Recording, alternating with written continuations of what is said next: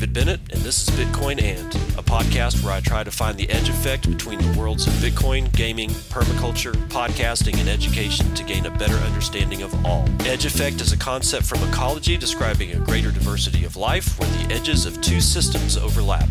While species from either system can be found at the edge, it is important to note there are species in the overlap that exist in neither system, and that I seek to uncover.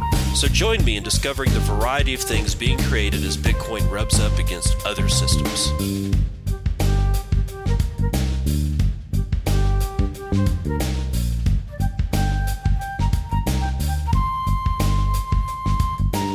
And good morning.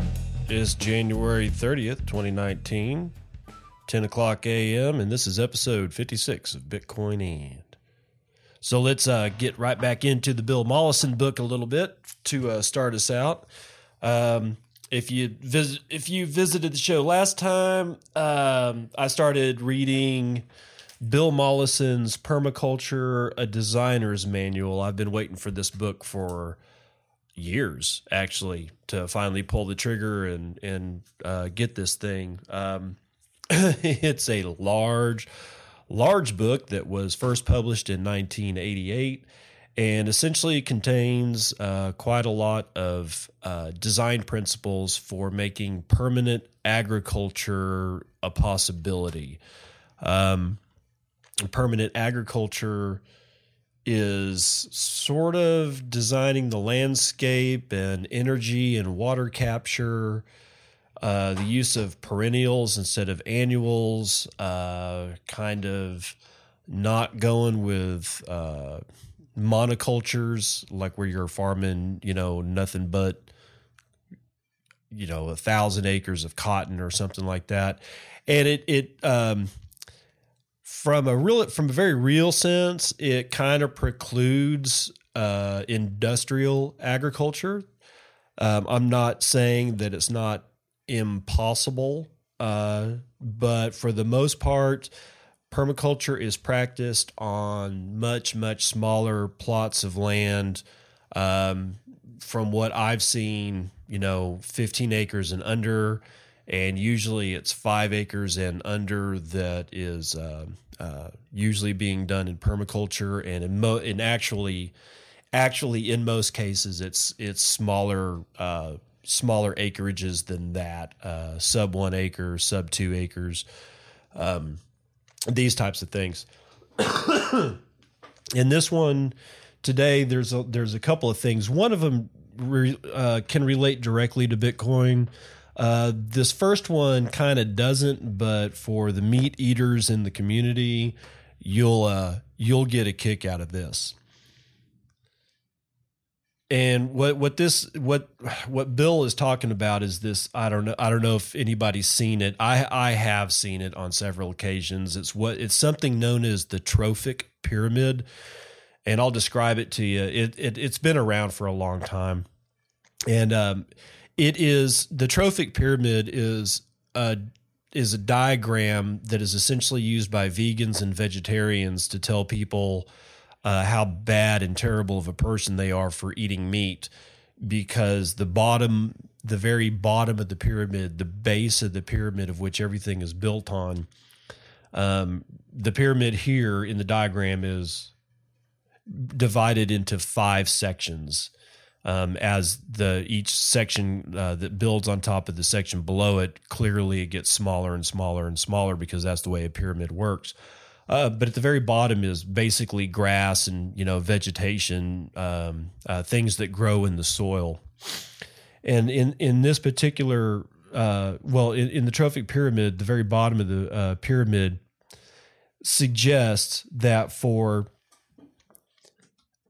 for every ten thousand kilograms of vegetable matter, that's what it takes to grow 1,000 kilograms of grasshoppers, which is the next level up, insecta, right? So the the insects come next in the trophic period, and troph means eat, right? Uh, like a heterotroph means you eat like different things. Monotroph would mean that you only eat one particular thing. Um, the uh, heliotrophic is something that ingests sunlight. Plants are heliotrophic, essentially, in, insofar as that's how they get the majority of or build the majority of their carbon skeletons. So, troph basically means eat, T R O P H uh, for the spelling. Anyway, so back to it. 10,000 kilograms of vegetable matter is necessary to support uh, the production of 1,000 kilograms of uh, insects. And that is necessary uh, in the next trophic level to support 100 kilograms of frogs. Coin Yeezy, I'm looking at you. And it takes 100 kilogram of frog to support 10 kilogram of fishes, which is the next level up and the last level in the pyramid is a, the human being that relies on 10 kilograms of fish for every kilogram of weight in the in the human. okay, so um, in on the side of the pyramid, um, it it many times it's drawn with a arrow that goes directly from the very bottom to the very top suggesting that for every kilogram of human weight, it only takes 1,000 kilograms of vegetable matter. Okay, so Bill, uh, as much as the fact that that Bill Mollison was a guy who likes plants, eats plants, thinks plants are necessary, and I don't disagree. Bill has this to say about about the trophic pyramid. As our one way pyramid is very suspect, so is the argument that we should become vegetarians to ameliorate the world food shortage problem. Only in home gardens is most of the vegetation edible for people. Much of the earth is occupied by inedible vegetation. Deer, rabbits, sheep, and herbivorous fish are very useful to us in that they convert this otherwise unusable herbage to acceptable human food. Animals represent a valid method of storing inedible vegetation as food. If we convert all vegetation to edible species, we assume a human priority that is unsustainable and must destroy other plants and animals to do so. So Bill's basically calling BS on the trophic pyramid. So do I. It has it is a one way pyramid. It doesn't talk about like if it takes a thousand kilograms of of insects to feed a hundred kilograms of frogs. It doesn't say anything at all about the frog waste going back into the system and then resupporting more vegetation which would support more insects, which would then support the future of that particular frog. Um, and uh, Bill actually talks about that. He says, "Yeah, it it may." Uh, it may take 100 kilograms of frogs to support 10 kilograms of fish. But over the course of a year, 10 kilograms of fish, or that, that uh, year at one point or another, if that if that fish eats ten kilograms of frogs, and it's not going to it's going to eat a lot more than ten kilo or hundred uh, kilograms of frog in a year, right? Um, it's going to crap out ninety nine percent of that on a day over day basis on the anim, which essentially means that ninety nine point nine or ninety nine percent, let's say, let's just actually let's say ninety percent of all the stuff that this frog consumes goes back into the soil as waste, which then resupports everything to be able to grow yet more vegetation, which will grow more insects, insects, which will grow more frogs, which will then continue to support the fish. That's never talked about in the trophic period uh, pyramid. So, um, and what I what I really do like, and in fact, I was uh, at the beginning of this, I said that the first part that I was going to read in this book didn't really um, relate back to Bitcoin, but in a way it does, and it relates back to store of value, where he says um, animals represent a valid method of storing inedible vegetation as food. Okay, in in essence, he's talking about a store of value, and um, that ends up being that ends up being a a a fairly lengthy argument that we have in Bitcoin is uh, is Bitcoin a store of value? Is it a medium method of exchange? Is it a medium of exchange? Um, all, all we we always get into all this, and like I said, it's I think it's I think it's a value every once in a while to step back and look at other systems uh, to get sort of a uh, comparison and, and, contrast of of the same types of concepts and look at it differently. And this is certainly a different way to look at at store of value, where we're looking at animals as a way to take things that are inedible for humans, like um, like you're never going to go browse the leaves off of a peach tree, but a deer will and they'll be able to store that as fat and protein in their body. And then you after you harvest that animal will be able to take part of that which you certainly wouldn't have eaten in the first place because you wouldn't have been able to digest you know peach leaves. So with that said let's move on to the last part that di- does basically directly relate to something I want, uh, something that we talk about in Bitcoin all the time, and that's principle of stability. Peppered throughout this book are a series of principles that go into the design considerations of uh, permaculture and uh, permanent agriculture design. So, th- the principle of stability uh, states it is not the number of diverse things in a design that leads to stability. It is the number of beneficial connections between these components. Now, for people that have been in the space for a while, I'm hoping that that would be readily ev- evident that we're going to be talking about shit coinery. Um, one of the arguments that's going on right now is and has been for a long time is whether or not any of the altcoins actually have any real value. Oh God, you know I don't know. Most of them are garbage, uh, and I think a lot of people will come to that conclusion, and I think a lot of people actually already have come to that conclusion. Ninety nine percent of all the stuff that's in the crypto space is worthless garbage that is here for one purpose, and that is to separate you from your money. That's it. That's all. Well, that and to make other people rich by separating you from your money. Uh, don't buy don't buy shit coins. I am sorry, but don't do it. Okay, don't do it. Now, that said, I cannot deny the argument that a couple of people have made insofar as suggesting that if we just have Bitcoin and we have no other cryptocurrencies, um, because of Bitcoin maximalism maybe crushing, I don't know, all the ideology. I don't I don't think Bitcoin maximalism quite has that power. Uh, but be that as it may, let's say let's for a moment pretend that Bitcoin maximalists uh, constituted a massive assault on shitcoinery and uh, was successful in the complete destruction of all shitcoins on the face of the planet, we would be left with a monoculture of uh, Bitcoin. And monocultures in nature are not good.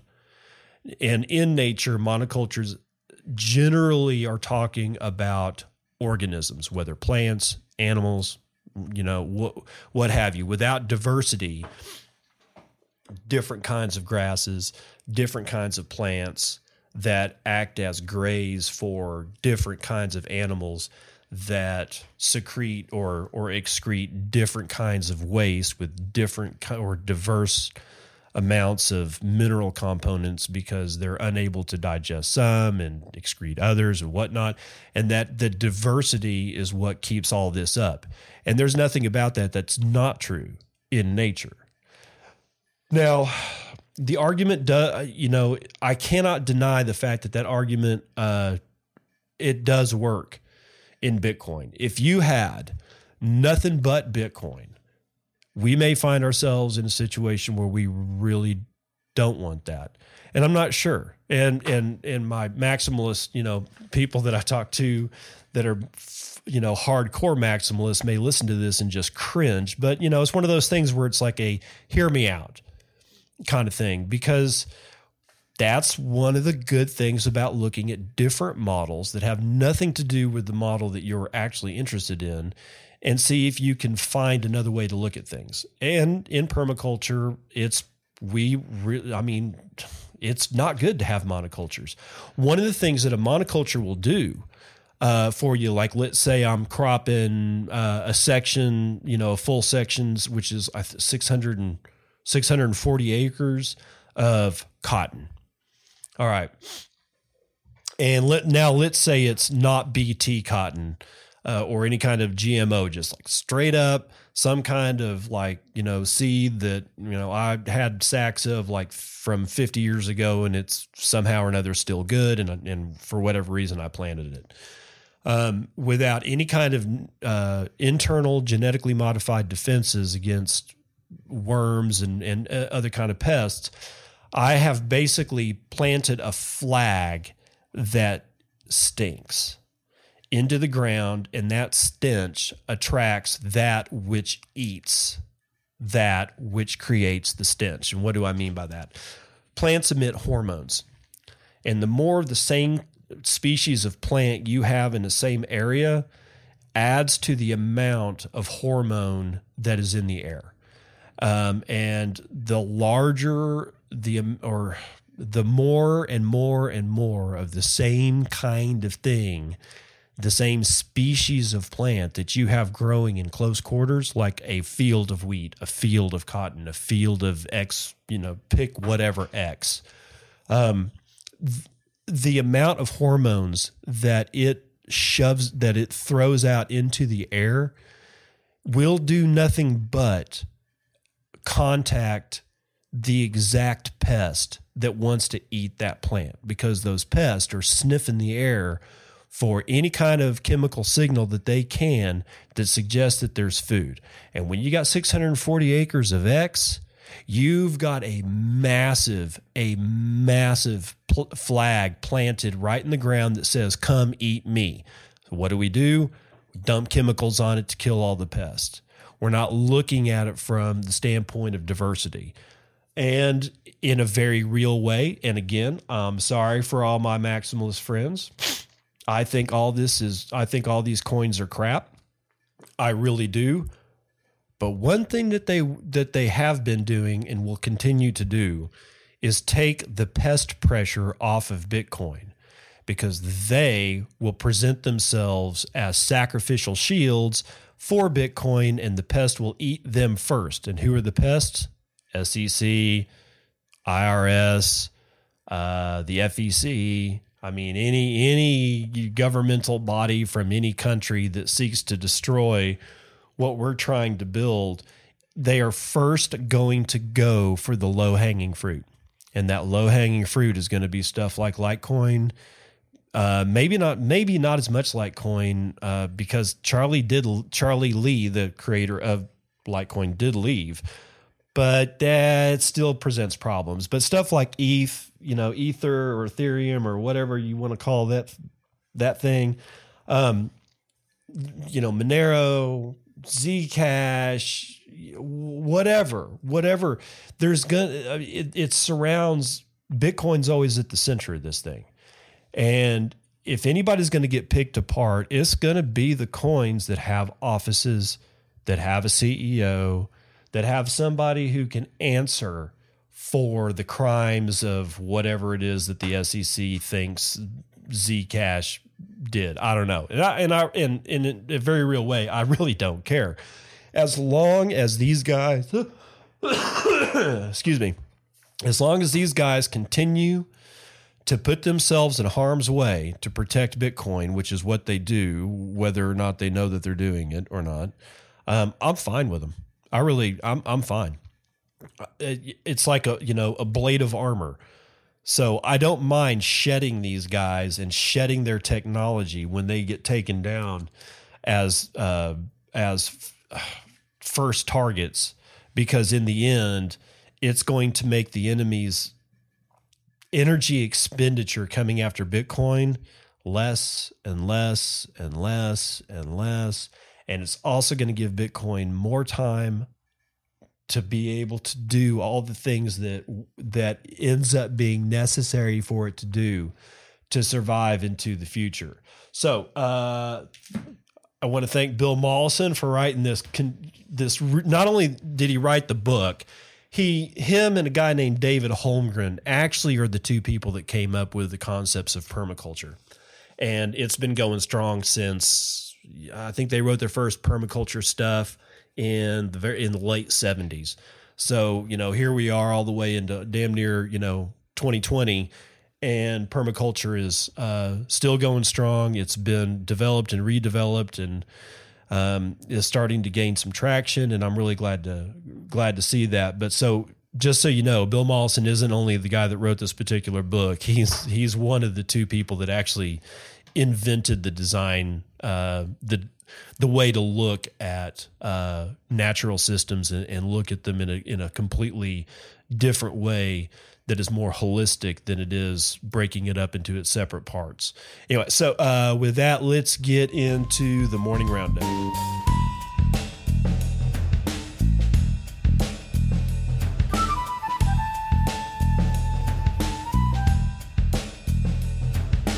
All right, the morning roundup. Uh, I got three stories here that I want to talk about. And uh, the first one is the fact that the Cryptopia, the Cryptopia hack is still going on. Now, this is kind of a, this is kind of new. When you think about hacks in the computer in the computer science world, think about hacks. Generally speaking, the hack occurs and then it's over. It's like a, a snap in time, right? Not this one. This one's been going on for a while, so let's get into it. Um, this is a, a, a short excerpt uh, that was written by theblockcrypto.com. If you're not following the block crypto, let's let me give you their tweet, uh, Twitter. It's at the block underscore underscore. That's right, two underscores. So the uh, block crypto or the block, which is doing some really, really, really good work, um, has written this uh, small uh, small excerpt, kind of like re- kind of reviewing uh, what happened and what's going on here. And it says Cryptopia hacker who pulled off a $16 million heist still going. Cryptopia has still not located its security gap as the hacker who stole 16 million in Ethereum earlier this month has taken another 1675 ETH worth about $180,000 US from 17,000 Cryptopia wallets since blockchain analysis firm uh, Elementus reports. Some of the wallets have been previously identified as at risk or had already been emptied in the original hack. The owners, however, have continued to send funds to them even after the second breach. The funds most likely came from mining pools. While initially it was believed Cryptopia might have made the necessary moves to secure the platform, the stolen funds have since been moved to one of the wallets used in the first hack. it is suggested that the hacker, not the exchange, still possesses the control of Cryptopia's Ethereum wallets, and the breaches may continue in the future. All right, so that sort of brings us up to date. Yeah, the Cryptopia hack, and I, I think they're out of New Zealand, or either New Zealand or, or Australia. I'm pretty sure it's New Zealand. Um, yeah, they, they're. How do you not fix your stuff when you're when you're hacked? I don't I don't know, man. I don't get it.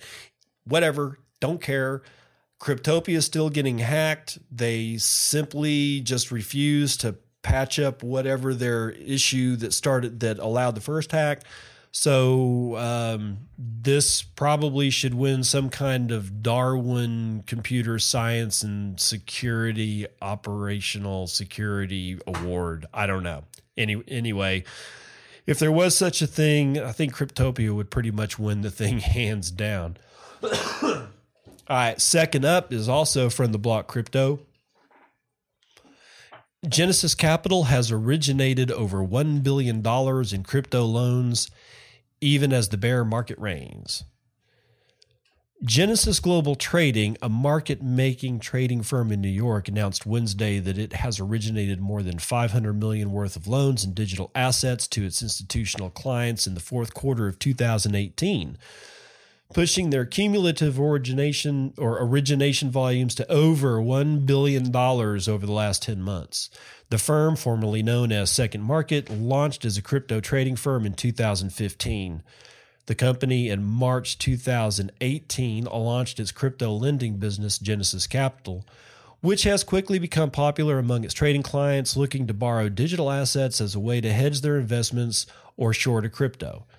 Currently, the firm manages a book of over $153 million in loans. The firm recently launched, launched lending in fiat, which makes up a tiny fraction of the total loans originated. November and December were the most attra- active months to date as we saw new hedge funds and trading firms utilizing spot borrow, the firm said in its digital asset lending snapshot. This growth, combined with new business lines, e.g., lending cash for crypto collateral, has driven our loan book to $153 million in active loans outstanding, up 23 million from quarter 3 despite a 44% price decline in Bitcoin. Either shorting, oh, sorry, Ether shorting has driven some of the growth in the firm's lending business, but traders have large have been largely unsuccessful. As noted by the report, Ether borrowing more than doubled since Q3 as borrowers looked to short the coin. But data shows many traders were unable to time the market opening larger positions after selling momentum had already kicked in. Yeah, be careful out there, people. Uh, timing timing these markets is is bad enough for pros. If you're an amateur, you're gonna get your lunch money taken from you. Meanwhile, traders found more success outside short ETH momentum strategies. Genesis said in the report that an increase in volatility and the ability to engage in both spot and future markets allowed traders to successfully run basis trade arbitrage on BTC, leading to increased borrowing from the underlying. Moving forward, the firm is looking to further in- integrate its two businesses to make it easier for its clients to trade. Already, the firm removed a step its hedge fund clients that allow them to now settle directly between Genesis Capital and Genesis Trading. That shaved an hour or so off the process, CEO Michael Moro told the block. Previously, borrows, borrowers would have to take delivery of the borrowed coins and then turn around and settle it with Genesis. Next, Morrow said the firm plans to integrate the two companies into one user interface. To that end, the company is hiring out developers. Even as the crypto bear market reigns, it has been a lucrative time to run a borrowing business in the market. As reported by Bloomberg, BlockFi, another lending firm, has seen its revenues and customers base customer base grow tenfold since June, riding the bullish wave. A diverse set of investors have picked up on the New York-based firm's success. The firm has raised nearly six, $60 million to date, a mixture of lending and equity capital with a roster of investors that includes the likes of Fidelity, Susquehanna, and others. Salt Lending, another lender, has been hiring at a fast clip, Bloomberg noted. Quote, momentum trading, expedited short settlement, basis trading, and cash lending will all be key drivers of lending growth in 2019, and we're excited to see the market we pioneered continue to mature, the report concluded. Moro said there could be more upside for the firm given it has done little marketing around the product, adding most of the loans we've originated are from legacy Genesis counterparties. Everything else has really been through word of mouth. So there you go. Even though uh, Bitcoin has been, you know, been in the tank for a while, this stuff just marches on. Um, I just yeah, we're going to get into a couple of idiot uh, idiot statements in the daily train wreck, but all these people that keep talking about how this stuff is dying just because of the price, you know, they don't they don't look at the whole ecosystem. They they're not really examining what kind of different organisms are are uh, starting to be cropped in in in this in this whole world.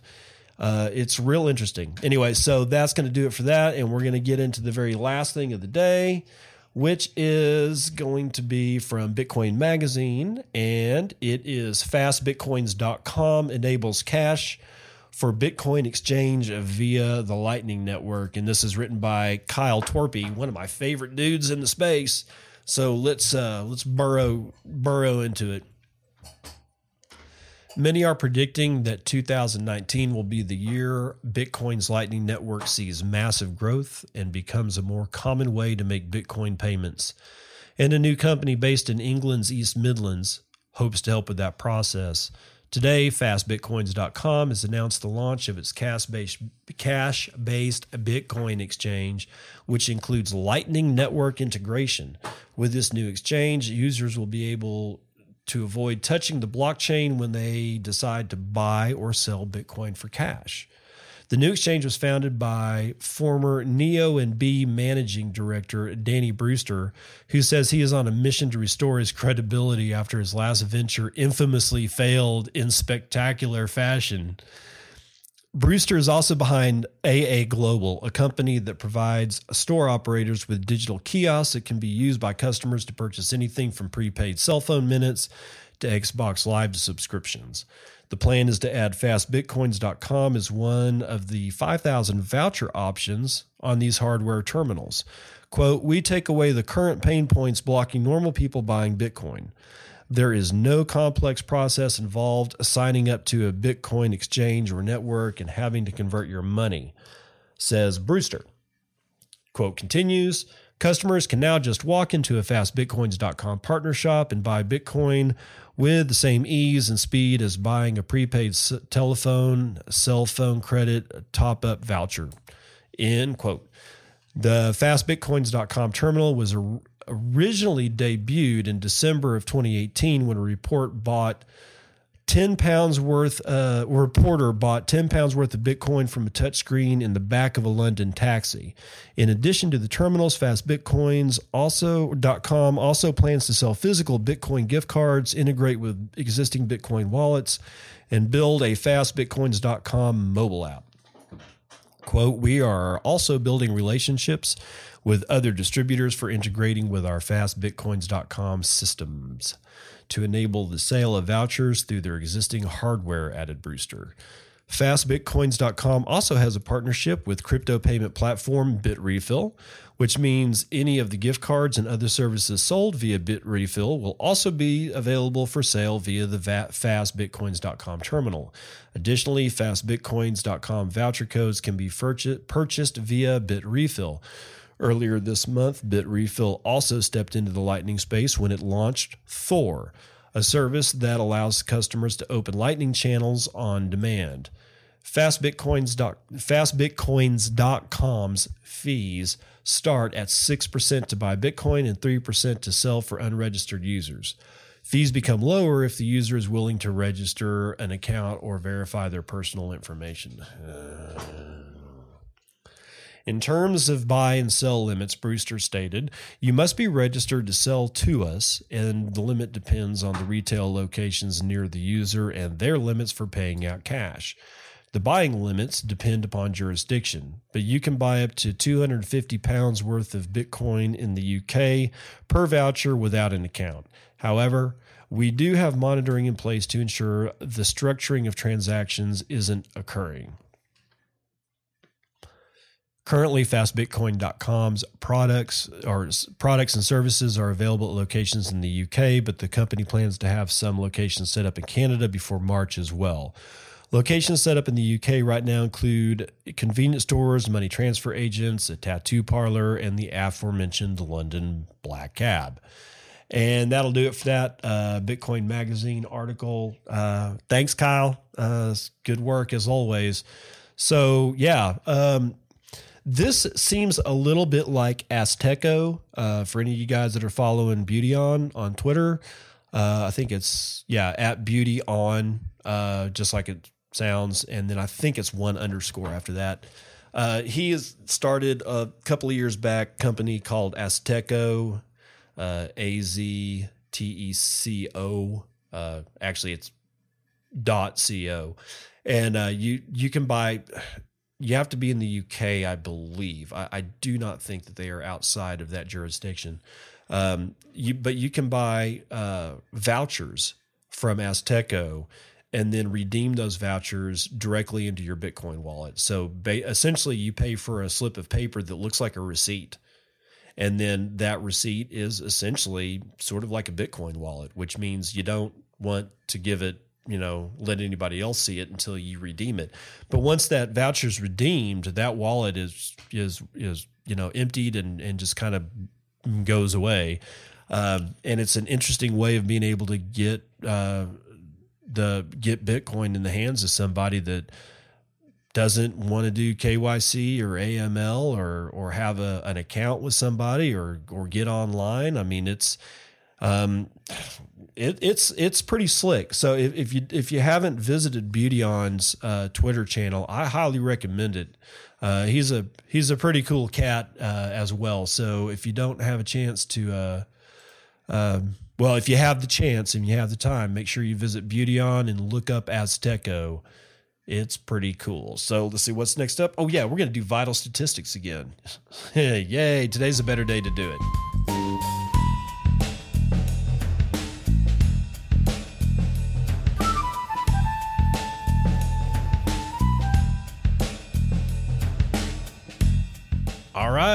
So far, so good. We're up today. Um, uh, one and a half points on Bitcoin price. It's sitting at 3,441 on Bitstamp.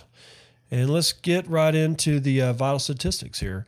Uh, let's see. The high, the average price is 3,481.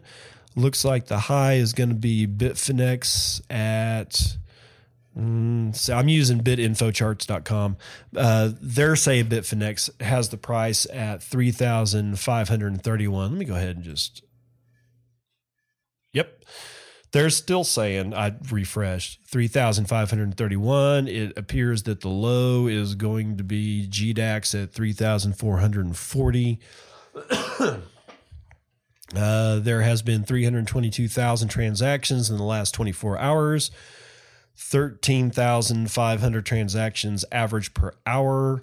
1800 oh i'm whoa i am so very sorry 1.8 million bitcoin have been sent over the last 24 hours with an average per hour of 77.2 thousand uh, average transaction value is 5.76 BTC, and the median transaction is getting back up a little bit to 0.033 BTC or $113 USD. Block time is pegged right where it should be at 10 minutes, 0 second. Uh, blocks in the last 24 hours is 142, six, uh, six blocks per hour. The reward per block looks like it's getting 0.14 BTC in fees with a total reward over the last 24 hours of 20,000. Yeah, or I'm sorry, 20,000. Uh, to 20.32 BTC. Hash rate is, wow, has uh, grown 8.57% in the last 24 hours and is still right around the 43.8 exahashes. Last GitHub commit was, as you as you would imagine, today. Uh, wow, yeah, today. So across the board, Ethereum is averaging out at 109. Bcash is 117. Litecoin is $31. Uh, BSV, which is the Bitcoin Satoshi's Vision, just whatever. it and Bcash. I swear these two coins are just garbage. Uh, it looks like its average is 67.31. Ethereum Classic is at 4. Dogecoin is at 0.0019 and Doge has a uh, 28,000 transactions over the last 24 hours, which, as usual, destroys BSV's 3,000 or 3,800 and Bcash's 9,400 transactions over the same time period. So Dogecoin is killing you guys. Dogecoin, the joke coin that was made by somebody who didn't like Bitcoin Remember that? and he left and Dogecoin still goes on because everybody loves it. Yeah, they love it to the tune of almost 30,000 transactions per day, as opposed to your almost 10,000 Bcash and your almost 4,000 BSV. Sorry. It's just, it's sad to watch these people take money from from other people to line their own pockets. Both of those coins are scams. And if you are actively buying into either one of those, my heart goes out to you. But Darwin Awards uh, are going to be awarded at the end of the year. So that's going to be your vital statistics for the day.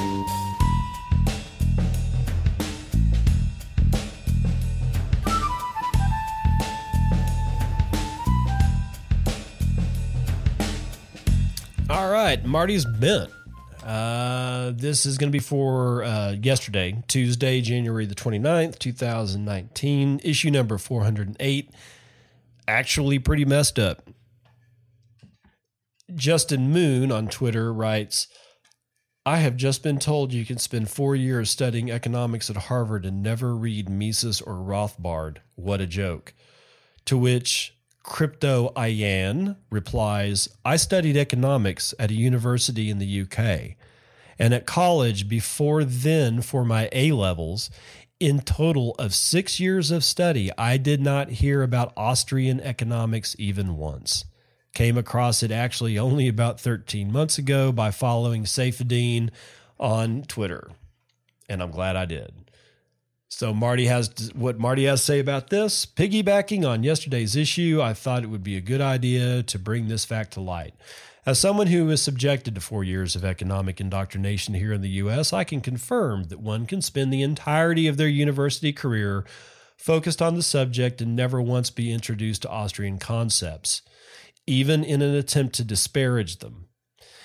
Instead, you are forced to view the world through the lens of neo Keynesianism, never being expected to question mainstream beliefs or the ever changing landscape of modern monetary theory, wrought with moving goalposts, lofty theory, and hedonistic adjustments, which, combined, lead us to a world disconnected from reality.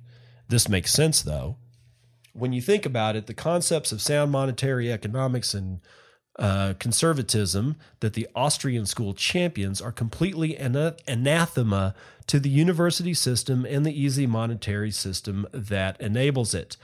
The irony of learning that inflation is subdued around 2% due to active monetary policy and the actions of the Fed while sitting in a classroom that price has increased 500% in 30 years just hit me so hard that I honestly feel like I'm taking crazy pills. Fucking hilarious when you think about it. you pay tens of thousands of dollars on tuition to then spend thousands of dollars on books that teach you to believe this type of price inflation is normal and healthy. Any of you college freaks out there reading this, don't buy the books. Biggest waste of money in the world. All the while, you aren't taught about the whole spectrum of the subject. You are being extorted by, sorry, you aren't taught about the whole spectrum of the subject you are being extorted to master. A very convoluted system, if you ask Uncle Marty. All right, second up, incentives matter. Starts with a Matt Odell tweet. Schnorr should make CoinJoin transactions cheaper than regular Bitcoin transactions. Let that sink in for a moment. Sending a transparent transaction will be more expensive than sending an obfuscated one. Oh, that's my kind of incentive. And Marty just says, honestly, sneaky one, sneaky one of the best things that could happen for the future prospects of Bitcoin's improved fungibility make it cheaper to transact using coin joins. Human greed for the win. Final thought the college textbook racket is one of the most egregiously evil things in the world at the moment. Big quote, don't buy the books quote guy. The advice, no nice, I give it twice. Yeah. Well, he's actually right. Um, so both of those are good points. Um, I I am going to spend a little time extending what he talks about with uh, college textbooks. When I was at college, you know, textbooks were they were expensive, but oh my god, nothing like they are now. I walk into a college text like a, a bookstore, like on a college campus where they're like at the beginning of like the fall or spring semester, and oh my god, I'm I'm looking at two hundred and fifty dollar textbooks, and it just seems normal. I'm watching you know watching kids, and I because I used to work on I used to work at Texas Tech University at the library right across the way from uh, the bookstore, which was a, Barnes and Noble bookstore. When I was going to school there, it was uh, the bookstore was owned by the actual university. Now they've kind of subbed it out to to Barnes and Noble along with having a Starbucks coffee kiosk, but none of that matters. What really matters is that now I'm I have watched for the last 9 years working at tech because I would go into the to the bookstore every, you know every once in a while either to go into another part of the building because uh, that's where all the food court was right was in that building and where i happened to be in the library it was actually easier to walk through the bookstore. I'd be watching students not even blink carrying out stacks of books that i know cost at least a grand not even blinking. Okay uh, so what you know what's being said here about the uh, college textbook racket is true. There a there's no reason these textbooks need to cost this much money B, that shit's never going to change. So one of two things are going to happen. You're either going to get used to it or you're going to figure out ways around it. Here's one of the best ways around it. If you're going to school and you're sick of buying the textbook, uh, especially at the end of the class when you realize that you've read maybe four chapters of it and only half of the chapter of each chapter at that, then try this when you get your syllabus for the next class that you take, if you're going to college, go to your university or college's library and see if that textbook is in one of two places in the library. One, just look for it in the in the uh, library catalog like you normally would. If it's not there, go find a librarian uh, at the service desk. It may be called the circulation desk. It may be called, I don't know what else it would be called. Uh, circulation desk is kind of normal. Um, go ask and find out if that book is on reserve. Okay, that's the key word. Find out if the book is on reserve. Some professors will put books on reserve because they know, they know not everybody's going to be able to get the book, either because they can't afford it, or maybe in some cases the publisher doesn't print enough. It's it's happened where you get assigned a book that you cannot buy. So anyway, um, go check your library, check the book out. Look to see if they have what's called a KIC scanner or some kind of way that you can scan the book. Copyright be damned. If you don't want to go to jail or you don't want to risk anything, then don't email a copy of the book to your friend or or put it online or do something like that. Otherwise, do whatever the hell you want with it. Um, just go to the library and see if you can just check the book out first and then scan it into a PDF. And so you can keep it. Um, that really helps. And like I said, lots and lots of professors put their text the textbooks that they require will have a copy of that stuff at the library on reserve. With that, that's going to do it for Marty's Bent, and we will uh, we'll read another one one of these days.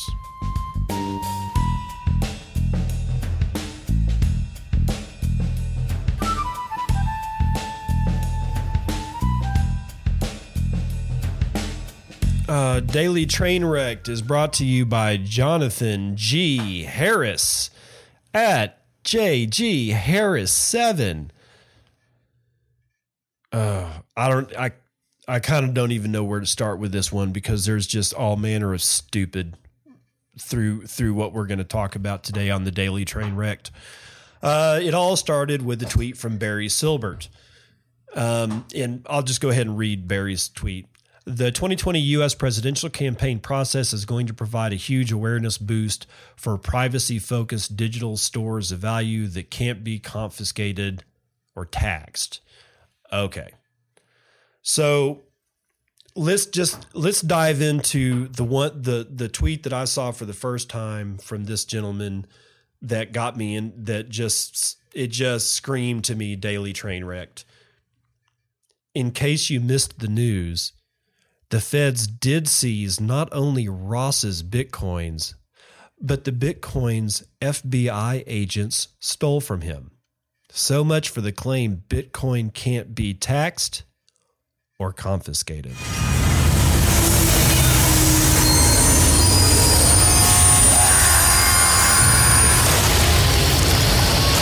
Somebody kill me now, please. Just kill me now. Okay, let's let let's back up to uh, Jonathan G. Harris, who, by the way, holds a PhD in chemistry and has financial engineer in his Twitter bio. Keep that in mind. The man states he's a financial engineer with a doctorate level education in chemistry. So his first tweet right after Barry Silbert was just untrue. One, Bitcoin is closer to a pyramid scheme than a store of value. Two, what happened to Ross Ulbricht's Bitcoin disproves the rest of the crypto lies.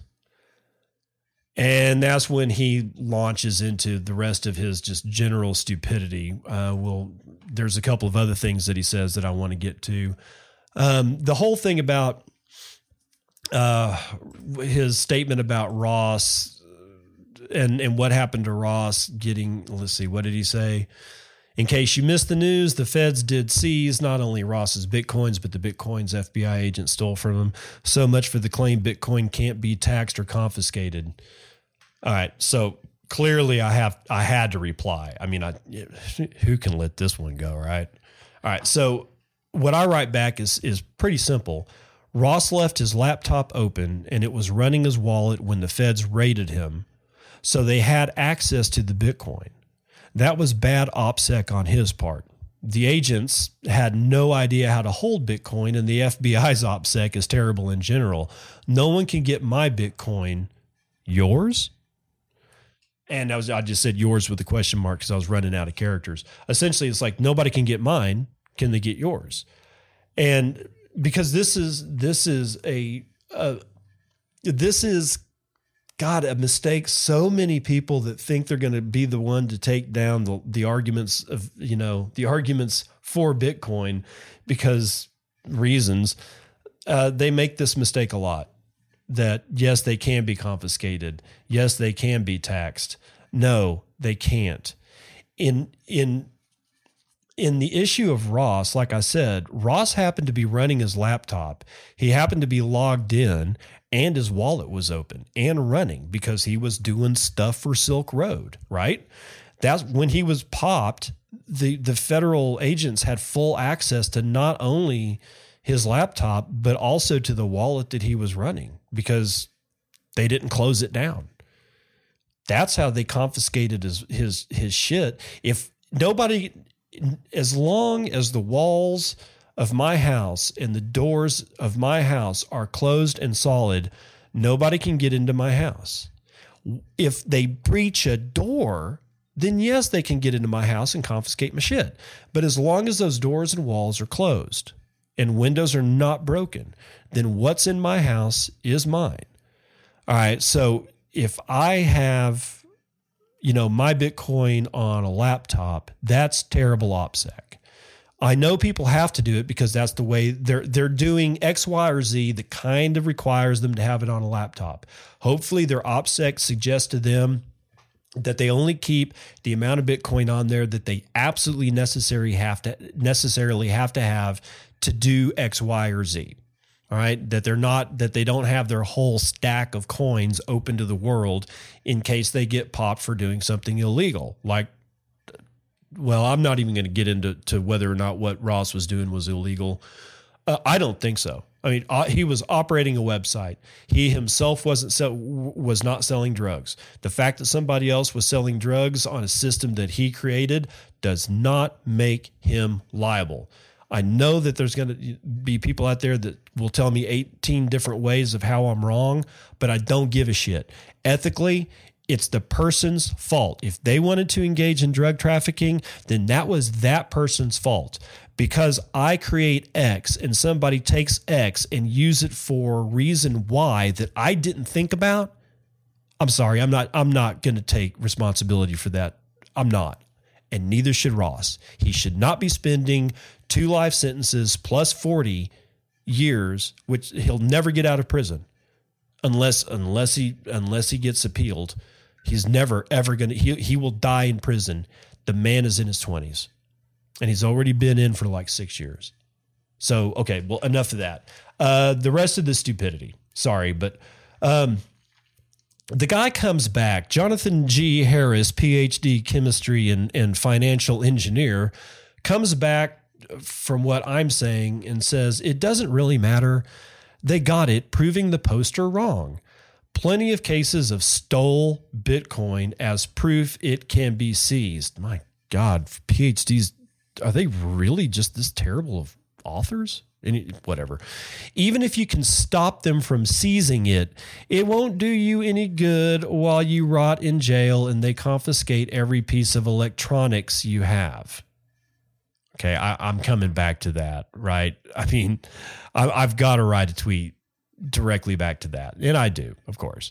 Yes, it does really matter. Context is everything. It should not escape your attention that I do not need an electronic device to store my Bitcoin.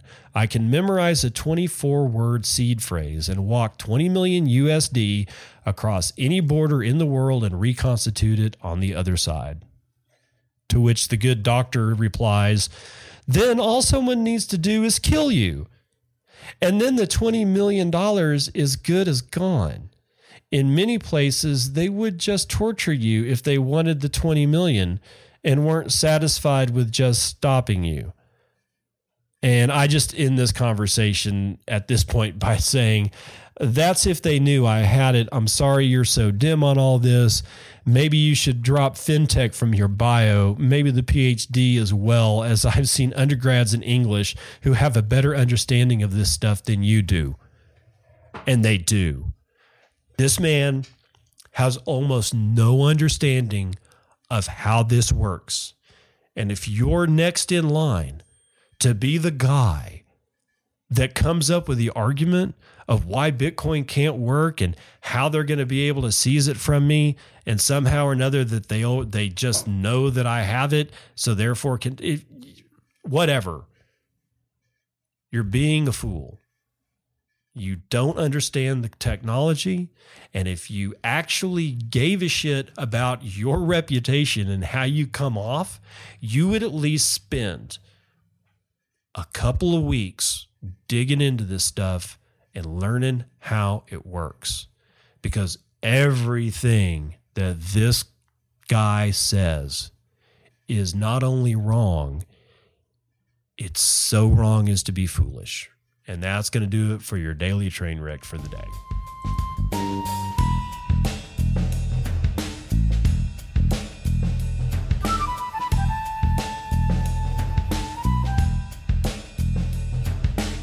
All right, brothers and sisters, that's going to do it for the day. Um, yeah, there's uh, good news and bad news all the way around. It's, I think everybody's tired of the bear market. So people getting pretty salty. People getting pretty, pretty, pretty salty. Um, and it's starting to attract people that know next to nothing about anything that's going on here. So, uh, you know, do do what you can to keep yourself sane. All right. Uh, with that said, um, you guys take care of each other, take care of yourselves, and I'll see you on the other side. This has been Bitcoin and and I'm your host, David Bennett. I hope you enjoyed today's episode and hope to see you again real soon. Have a great day.